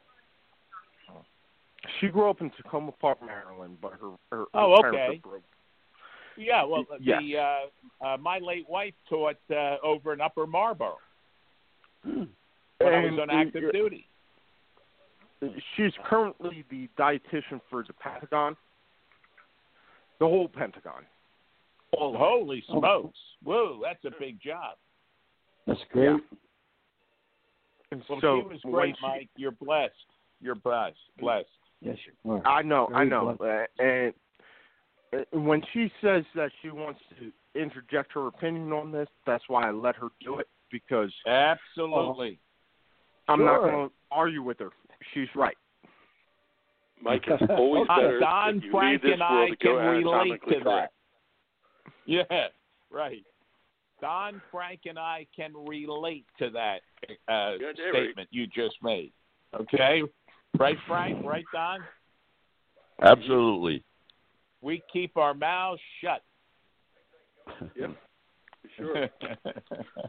I think I think next week the only, only suggestion, Roger, that I can make is next week we'll split the time between his wife and himself. They, one of the two is going to give us I, I will one of the two is going to give us give a her- great twenty minutes. right. totally give her. If she wants Hey, to is, do it, is I she will on your show totally on give Monday her her nights, uh. Mike? Is she No, on the I- Monday night show, Mike? No, she she she avoids that one. Oh, She, and she just said she avoids it like the plague. But the Oh, Monday no. night show is fun. It is. The, It's good the. Monday night show is fun. well, Uh, we're fun too. we ha- Mike, was she there with you this weekend to celebrate the the, the win and the trophy for Philadelphia?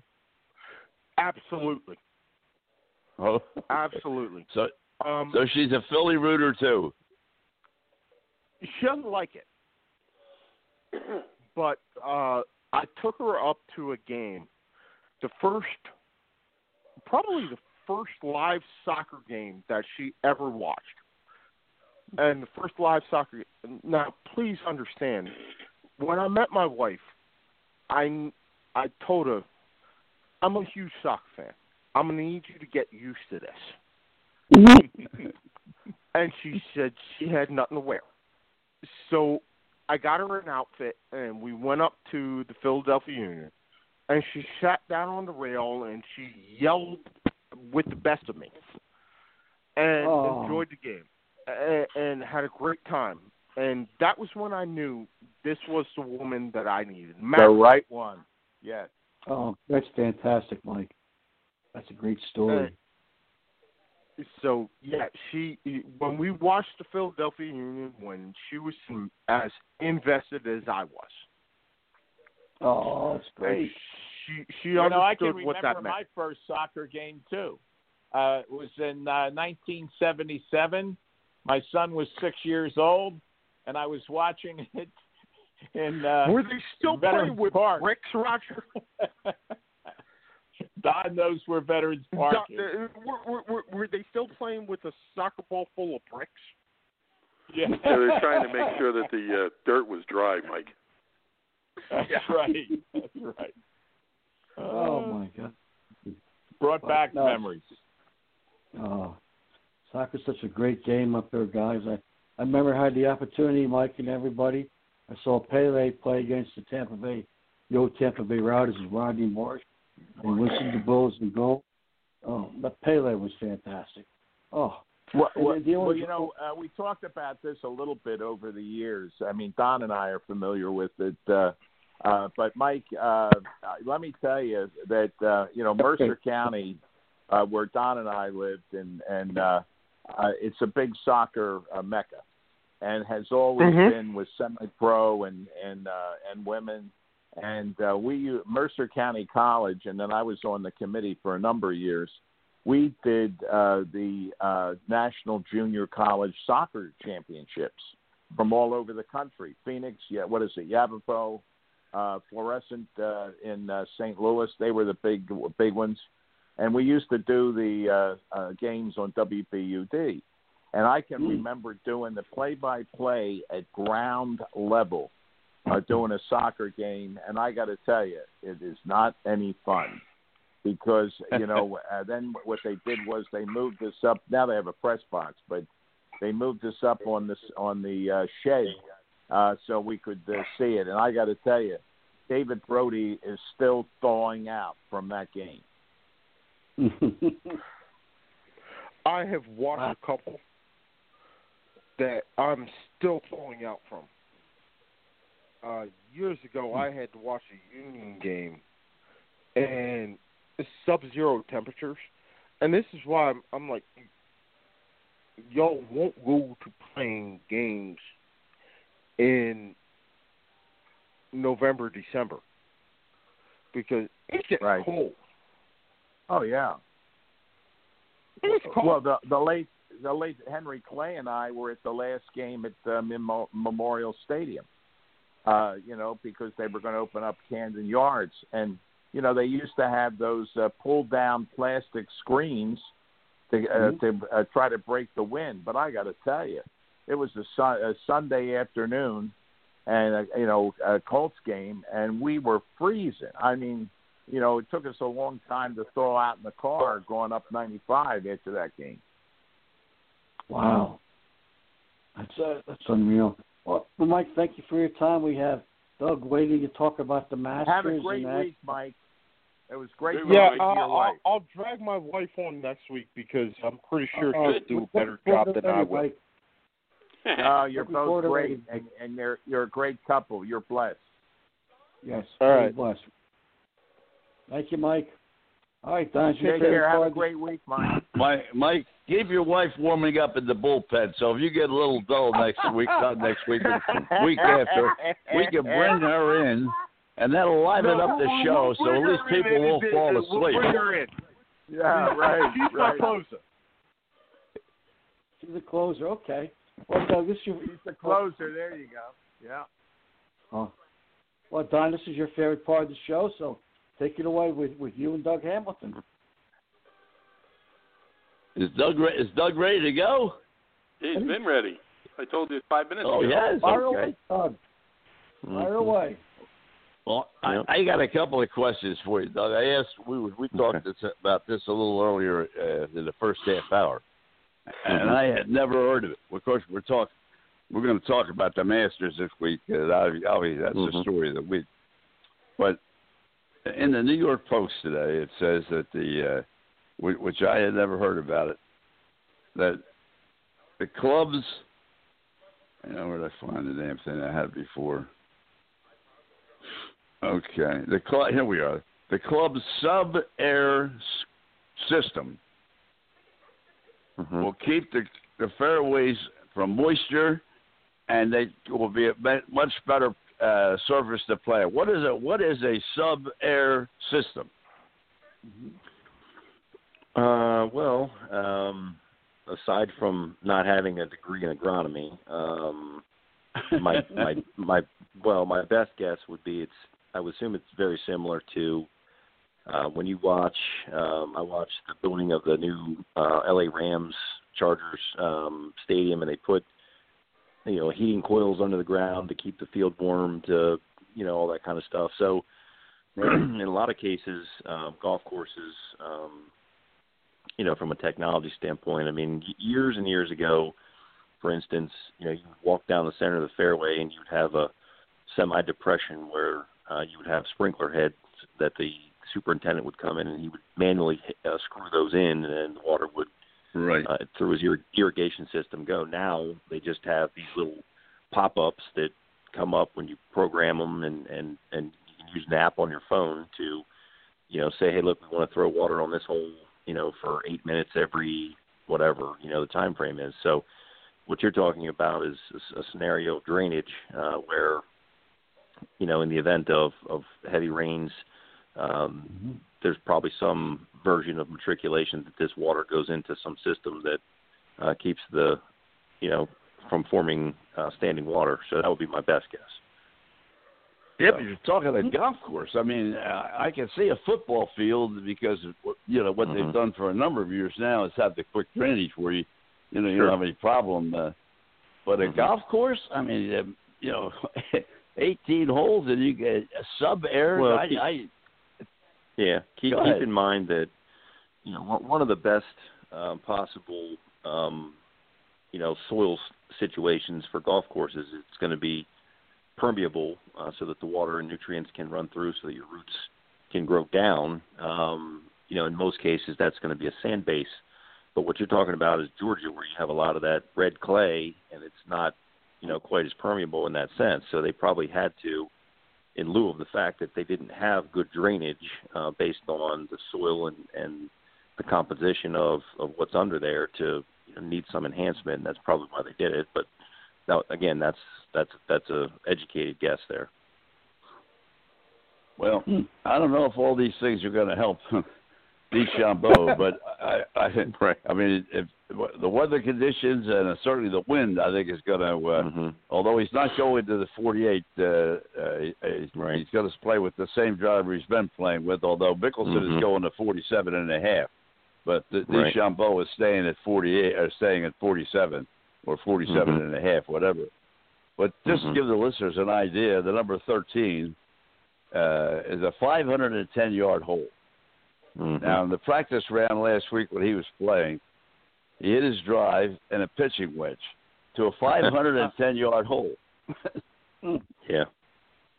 Yeah, that's well. Uh, Mr. Ridley was on uh, earlier, you know, talking about, um, you know, the, the governing bodies of golf, the USGA, et cetera, that, uh, you know, with with the advent of, of innovations in, in golf clubs and golf balls and and uh, the modern athlete and all the different things associated with increasing distance in terms of how far they're hitting it. Um, you know, what can you do as a golf course to combat that? Because, you know, if, if you put DeChambeau on the golf course that Jack Nick, Jack uh, Nicklaus won, um, you know, he, he wouldn't he wouldn't need to hit. You know what I mean? He'd be hitting driver pitching wedge into all these holes, if, if that. You know, so obviously over the course of time, you know, the the course has changed, uh, very similar to what you know technology has given them. So they've had to lengthen the golf course, and then you know terminology they they had called it tiger proofing there for a while because of how far he was hitting it. Well, you know, DeChambeau is quite an anomaly. I mean, he, he hits the ball further than anybody. You know, for the most part. I mean, there's other other other guys in the field that uh, that can really you know get after it. Cameron Champ uh, for one, and and and a lot of those guys. I mean. Um, Well, Rory Rory's up to 110 now. He he he's jumped up down his uh, well, you know his his speed off the club is at 110, so he's up there with with the big hitters. I mean, A- Adam Scott is, you know, no spring chicken, but I mean, you know, he was the leading driver last week at, at the Houston event. Um, you know, hit hitting it, you know, three some three hundred and something yards. So, you know, he switched drivers to the new Titleist TSI. He switched the brand new uh, Pro V1X. Pro V1 are in play. They've only been in play for about two weeks. Um, so he switched uh, golf balls as well as as his driver, and and there's a lot to be said for you know that increase in distance for a guy like that who isn't exactly a long hitter. Uh, so you look at some of these guys that that have that kind of ball speed, that have that kind of swing speed, and you you know throw some different technology at them that's that increases every year, and and you know it you have you know the formula for driver pitching wedge on a lot of these holes. Mm-hmm. I, I agree with that. You know, that- Jack Nicklaus has talked about. Tom, you ought to jump in on this too. Jack Nicklaus has talked about it now for a few years, and you know the game's outpacing itself, and Yeah. maybe they should should change the golf ball so you can't Mhm. hit 400 yards and, and come back to playing what golf was all about: execution of Right. clubs and shots and Yep. so forth. You're not getting that now. You're getting a 400 yard drive and an eight iron to the green. I mean, it, it's Well, unbelievable. you know that's sure that's should- the you know um don that that that's what we're talking about with with um you know the governing bodies of of golf that have to come to this crossroad and say you know you you- have a scenario where you have these PGA tour players and your elite players let's just say uh that hit the ball um increasingly further every year yet you know you you take a 510 yard hole and you put a 20 handicapper on it and and, and what is he doing there? So if the new standard is you're going to make these golf courses longer and more challenging to combat the innovations you know what i mean? You're you're going to mean you're you're you're, you're kind of working against yourself in terms of who's really playing the game for the reasons they're playing it you know and that's where they are in terms of what the narrative is and the crossroads of saying you know, for many years, you know, we talked about tee it forward. We talked about, you know, moving up a set of tees. We talked about pace of play. We talked about etiquette. We talked about all these things uh, that that the, the country clubber or the public golfer or the you know the the normal golfer is going to play. I mean, how many? What percentage of people that play the game of golf can actually break? Let's say ninety. I mean, what is that percentage? I, I can't imagine. Very few. More, Very few. More than But what? that- what can we 5%? say? Maybe twenty, twenty, ten percent, twenty percent, if that. I, So now I you're was going gonna to say 10, percent I think would be high. Right. Right. So now you're you're going to take a golf course and do what? You're going to lengthen it for what reason? You know what I mean? To to host a tour event? You know what I mean? I don't know. I mean, it's it's it's an odd scenario. Of, I mean, the the reason why these manufacturers are making these types of golf clubs and golf ball and technology is for that 90% of people that can't hit it out of their shadow. You know, because they need that technology. I'm just saying they need that technology, right? You know, I mean, on a 510 yard hole, what are you going to hit? You know, you're hitting a driver, and most guys of 15, 20, 25 handicap are going to hit it how far? 200 yards? 220? Right. Tops. Absolutely. Right. So now, now what are you looking at? You're still looking at almost three bills to get into this hole, and you're going to hit your Right. three wood what? 180. Right now, now you have a, a par four that's 510 yards that you got 100 and what 20 yards left. hmm You know what I mean? So now you know now you're hitting another a third shot, and if, if you if you miss the green, you know you're making five at best, probably six.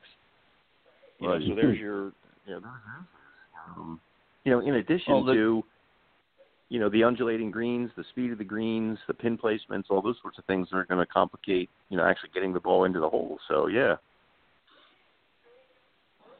Well, this DeChambeau has to worry about you know a a, uh, a 375 yard hole Mhm. because for him 375 yards, it's a drive and a, and, you know now let's say he's got to he's got to have a, a good not, a, Right. not distance wise, but he's got to have a precision drive.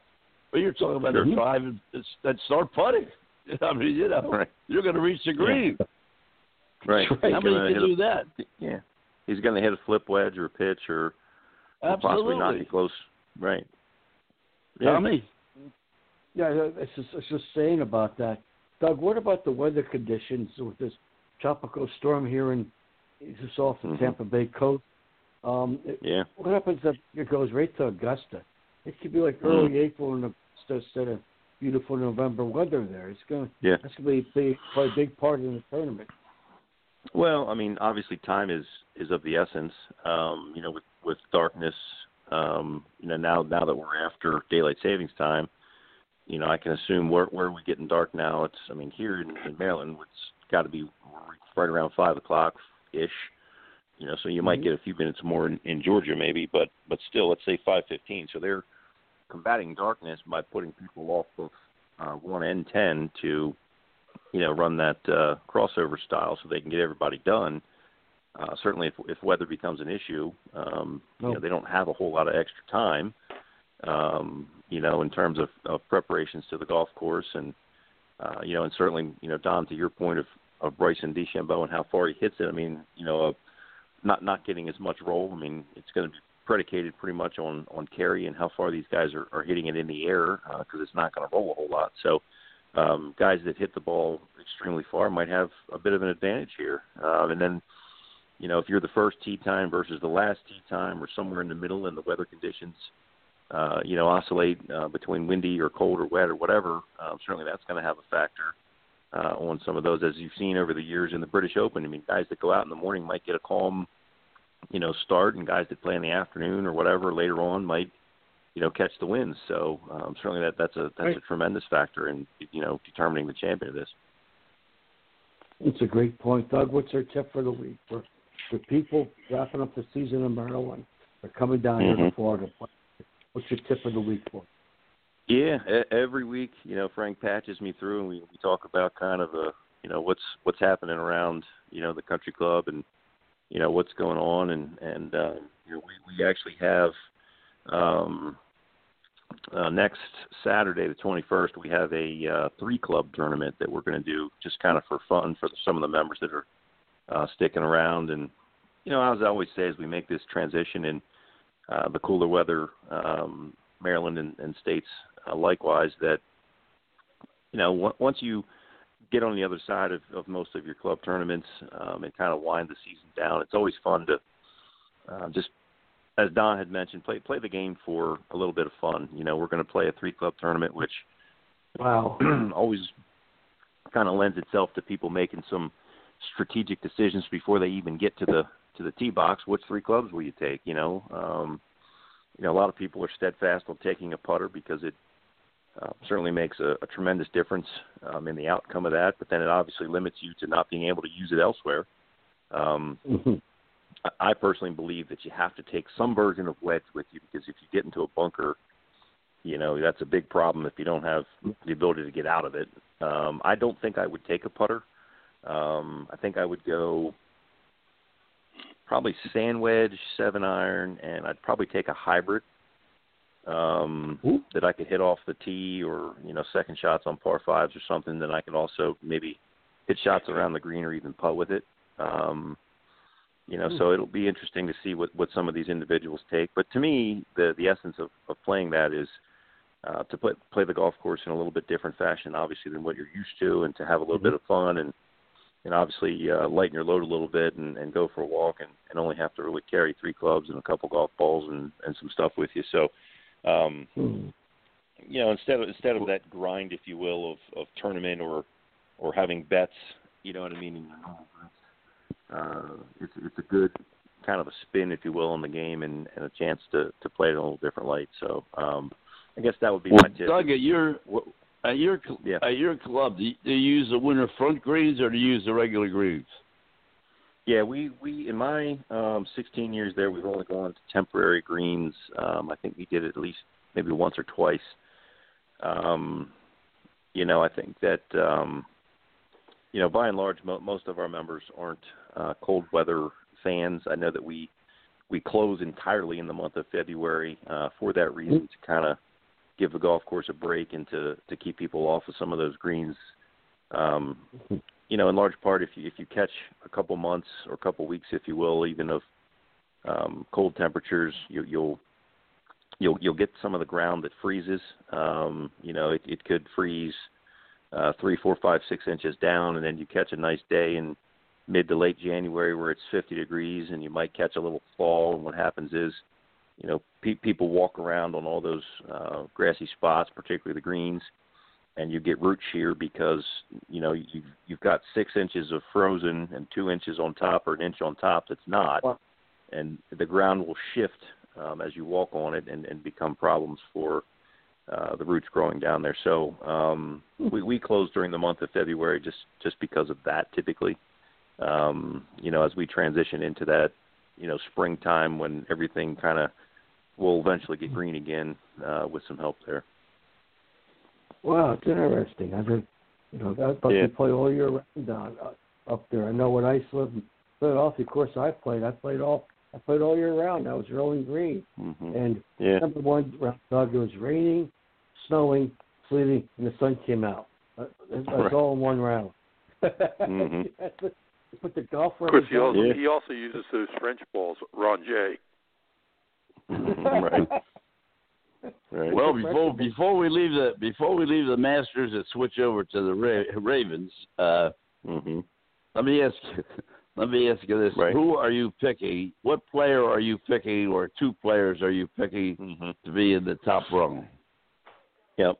Um, you know, it's funny. That's a uh, good one question. of my member, yeah, one of my members uh, decided to have a masters pool uh, where um, there's I think 35 of us that got in, and so his, um, you know, rules or procedures, if you will, are everybody got a random drawn out of the hat pick of the of of the top 35 golfers in in the world. Um, unfortunately, I, I got a crummy pick. I got Mark Leishman from uh, Australia, so I'm not happy about that. But then your second pick was was anybody that you wanted to pick, and so I picked Patrick Cantlay, who um, was was in contention uh, last year. In fact, he went all the way down to the 17th hole and made a couple bogeys there. He was finished well. Uh, I believe he finished uh, maybe ninth. Um, so I, I, he was my pick. Um, you know, I think if if you're looking at, at some of this, obviously, I think the the favorite is is DeChambeau, uh, as we mentioned, for how far he hits it. Um, you know, I think uh, there's other guys that like Jon Rahm and and and some other you know individuals in, that are in there. I mean, the the sentimental pick would be Tiger Woods to defend. Um, you know, but I, I'd like to see um, Dustin Johnson. Um, I think strikes me as somebody who uh, can get himself together, and he's, he's obviously a extremely good golfer. Uh, been the number one uh, ranked golfer in the world. And, and so plus, he coming um, off a hot week last week. He finished second last Yeah. week, so he yeah, I think he's made, he made I a great run done- last week, but didn't quite get there. Yeah, yeah, I'm I'm a fan. I, I'm a I like Dustin Johnson. like to see him, um, you know, put that green jacket on and and uh, rightfully take his place as as Yeah. um, you know a Masters Man, champion. Really, so two, good. senti- two sentimentalists. One is one is uh, Dustin Hoffman, uh, uh, Dustin Johnson. Yeah. Obviously, to get the green jacket, which he hadn't got. The other is Roy to make the four. So um, Mhm. you know he he's never won the Masters, and uh, Sure. uh, so a lot of folks would like to see uh, Roy win the thing as well. So, but Mm-hmm. Yeah. uh, I, I, I'm I'm in the pool too, and but I I threw Mhm. two players in our first year players. Everybody said I was crazy. I put Wood in. Uh, I think. I mean, he's played so well, uh, Mhm. and I don't think uh, I don't think Augusta's going to scare either one of those two guys. I think they're going to come out, and I think they're going to play Mhm. well. So I I put them in my top ten. We picked top ten, and uh, for the Mhm. pool, and uh, I put both of them in my top ten. Now we'll see next week Okay. whether Yeah. Whether either or either or do it. Mm-hmm. Interesting. I mean, well, you don't you don't in our pool you don't have to win. You, you pick ten players, and Okay. depending on what slot they want, you know, they got to be in the top Mhm. ten. But you Right. get points for each each slot on the Sure. top ten. Hey, So Don, uh, excuse me for Yep. Can we hold on to that thought till next week, Thanksgiving of the year? Tick, tick, tick, tock. It's up against the clock again. So, uh, like wait a the we Rogers didn't even get to the Ravens yet. That's all right. Well, we have to next week. Sorry Yeah. about that. That's why Doug no, didn't Matt. come on last week. He told us he fell asleep, Yeah. but he didn't fall asleep. The Ravens lost. He didn't want to come on. Yeah, I, all was, I, I had nausea He was that game. asleep on the couch. Yeah. I was, All I was Frank. to the Thank you bank. very Hey, much. What a great four Have a days we have week. coming God up with the bless. yes. Great four care, days Doug. coming up with the Masters. Take care, Don, fellas. thank you for your time. Have a great Yep. week. Roger, thank you for your time again. And also, Doug, thank you for your time. I'd like to thank special guest Bill Bergey, of number 66 in my heart, and my idol growing up in Philadelphia, and also Roy Cummings and my Simzak with his wife couldn't come on next week, Frank. So we'll, we'll, we'll change it up for the for the listening audience out there. And most of all, put in the out. Mr. Frank Carroll. For my family, your family, Frank, oh, most of happy Veterans Day to all the veterans.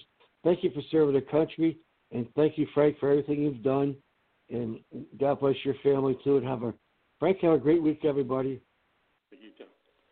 Ladies and gentlemen, these programs are brought to you each and every night of the week in grateful appreciation. The men and women of the United States Armed Forces, the men and women police and fire services. When you're out there and you see somebody in uniform, please let them know you know they're there. These are very tough times for everybody in uniform. These programs dedicated to those who've lost their lives in the line of duty. Deputy Robert Anthony Carroll, Patrolman David Curtis, Patrolman Jeffrey Colcap, Sergeant Thomas Baker, Patrolman Jeffrey Yazwood, Detective Randy Bell, Detective Ricky Childers, San Diego Officer Mike Hendler, Lieutenant Mike Zerba, Newcastle County Police, Patrolman Onofo Crispin, Lakeland BD, Chief Al Hogue, Longboat Key Police Department, Chief Jimmy Ford, Wilmington Fire Department, Highway Patrolman Alonzo Moses, Philadelphia Highway Patrol, Highway Patrol Brian Lazaro, Philadelphia Highway Patrol, Highway Patrol Brian Murphy, Plymouth Township, PA Highway Patrol, Lieutenant Bob Neary, Philadelphia Fire Department, Sergeant Mike Wilson, Charlotte County Sheriff's Department, Deputy Chief Mike Godwin, Philadelphia Fire Department, Deputy Jonathan Scott Pine, Orange County Sheriff's Department, Patrolman Robert Jermaine, Windermere, Florida Police Department, Trooper Kelly, uh, Florida Highway Patrol, Lieutenant Joyce Craig Lewis, Philadelphia Fire Department, Patrolman Charlie Condit, Tarpon Springs Police Department, Hillsborough County Deputy Sheriff Charlie Kotloff, uh, Sergeant James O'Connor, Philadelphia Police Department, Trooper Joe Bullock, Florida Highway Patrol, uh, Patrol Officer Robert McKeithen, Biloxi, Kentucky Police Department, Pasco County Deputy Sheriff April Rodriguez, LA County Sheriff's Department, Natalie Corona, Deputy um, Clay Lake County Sheriff's Department, Deputy Bill Gentry, Highland County Sheriff's Department, Kissimmee Police Officer Matt Baxter, Kissimmee Sergeant Sam Howard, T- uh, Captain Chris Leach, Wilmington Fire Department, Lieutenant Jerry Fickes, Wilmington Fire Department, Lieutenant Ardith, Ardith Hope, Wilmington Fire Department, FTE Special Inspector Vinny Galaccio, and Sergeant Rodney Green, Rodney Bond, Florida, uh, Delaware State Police. Night. God bless. and have a great week.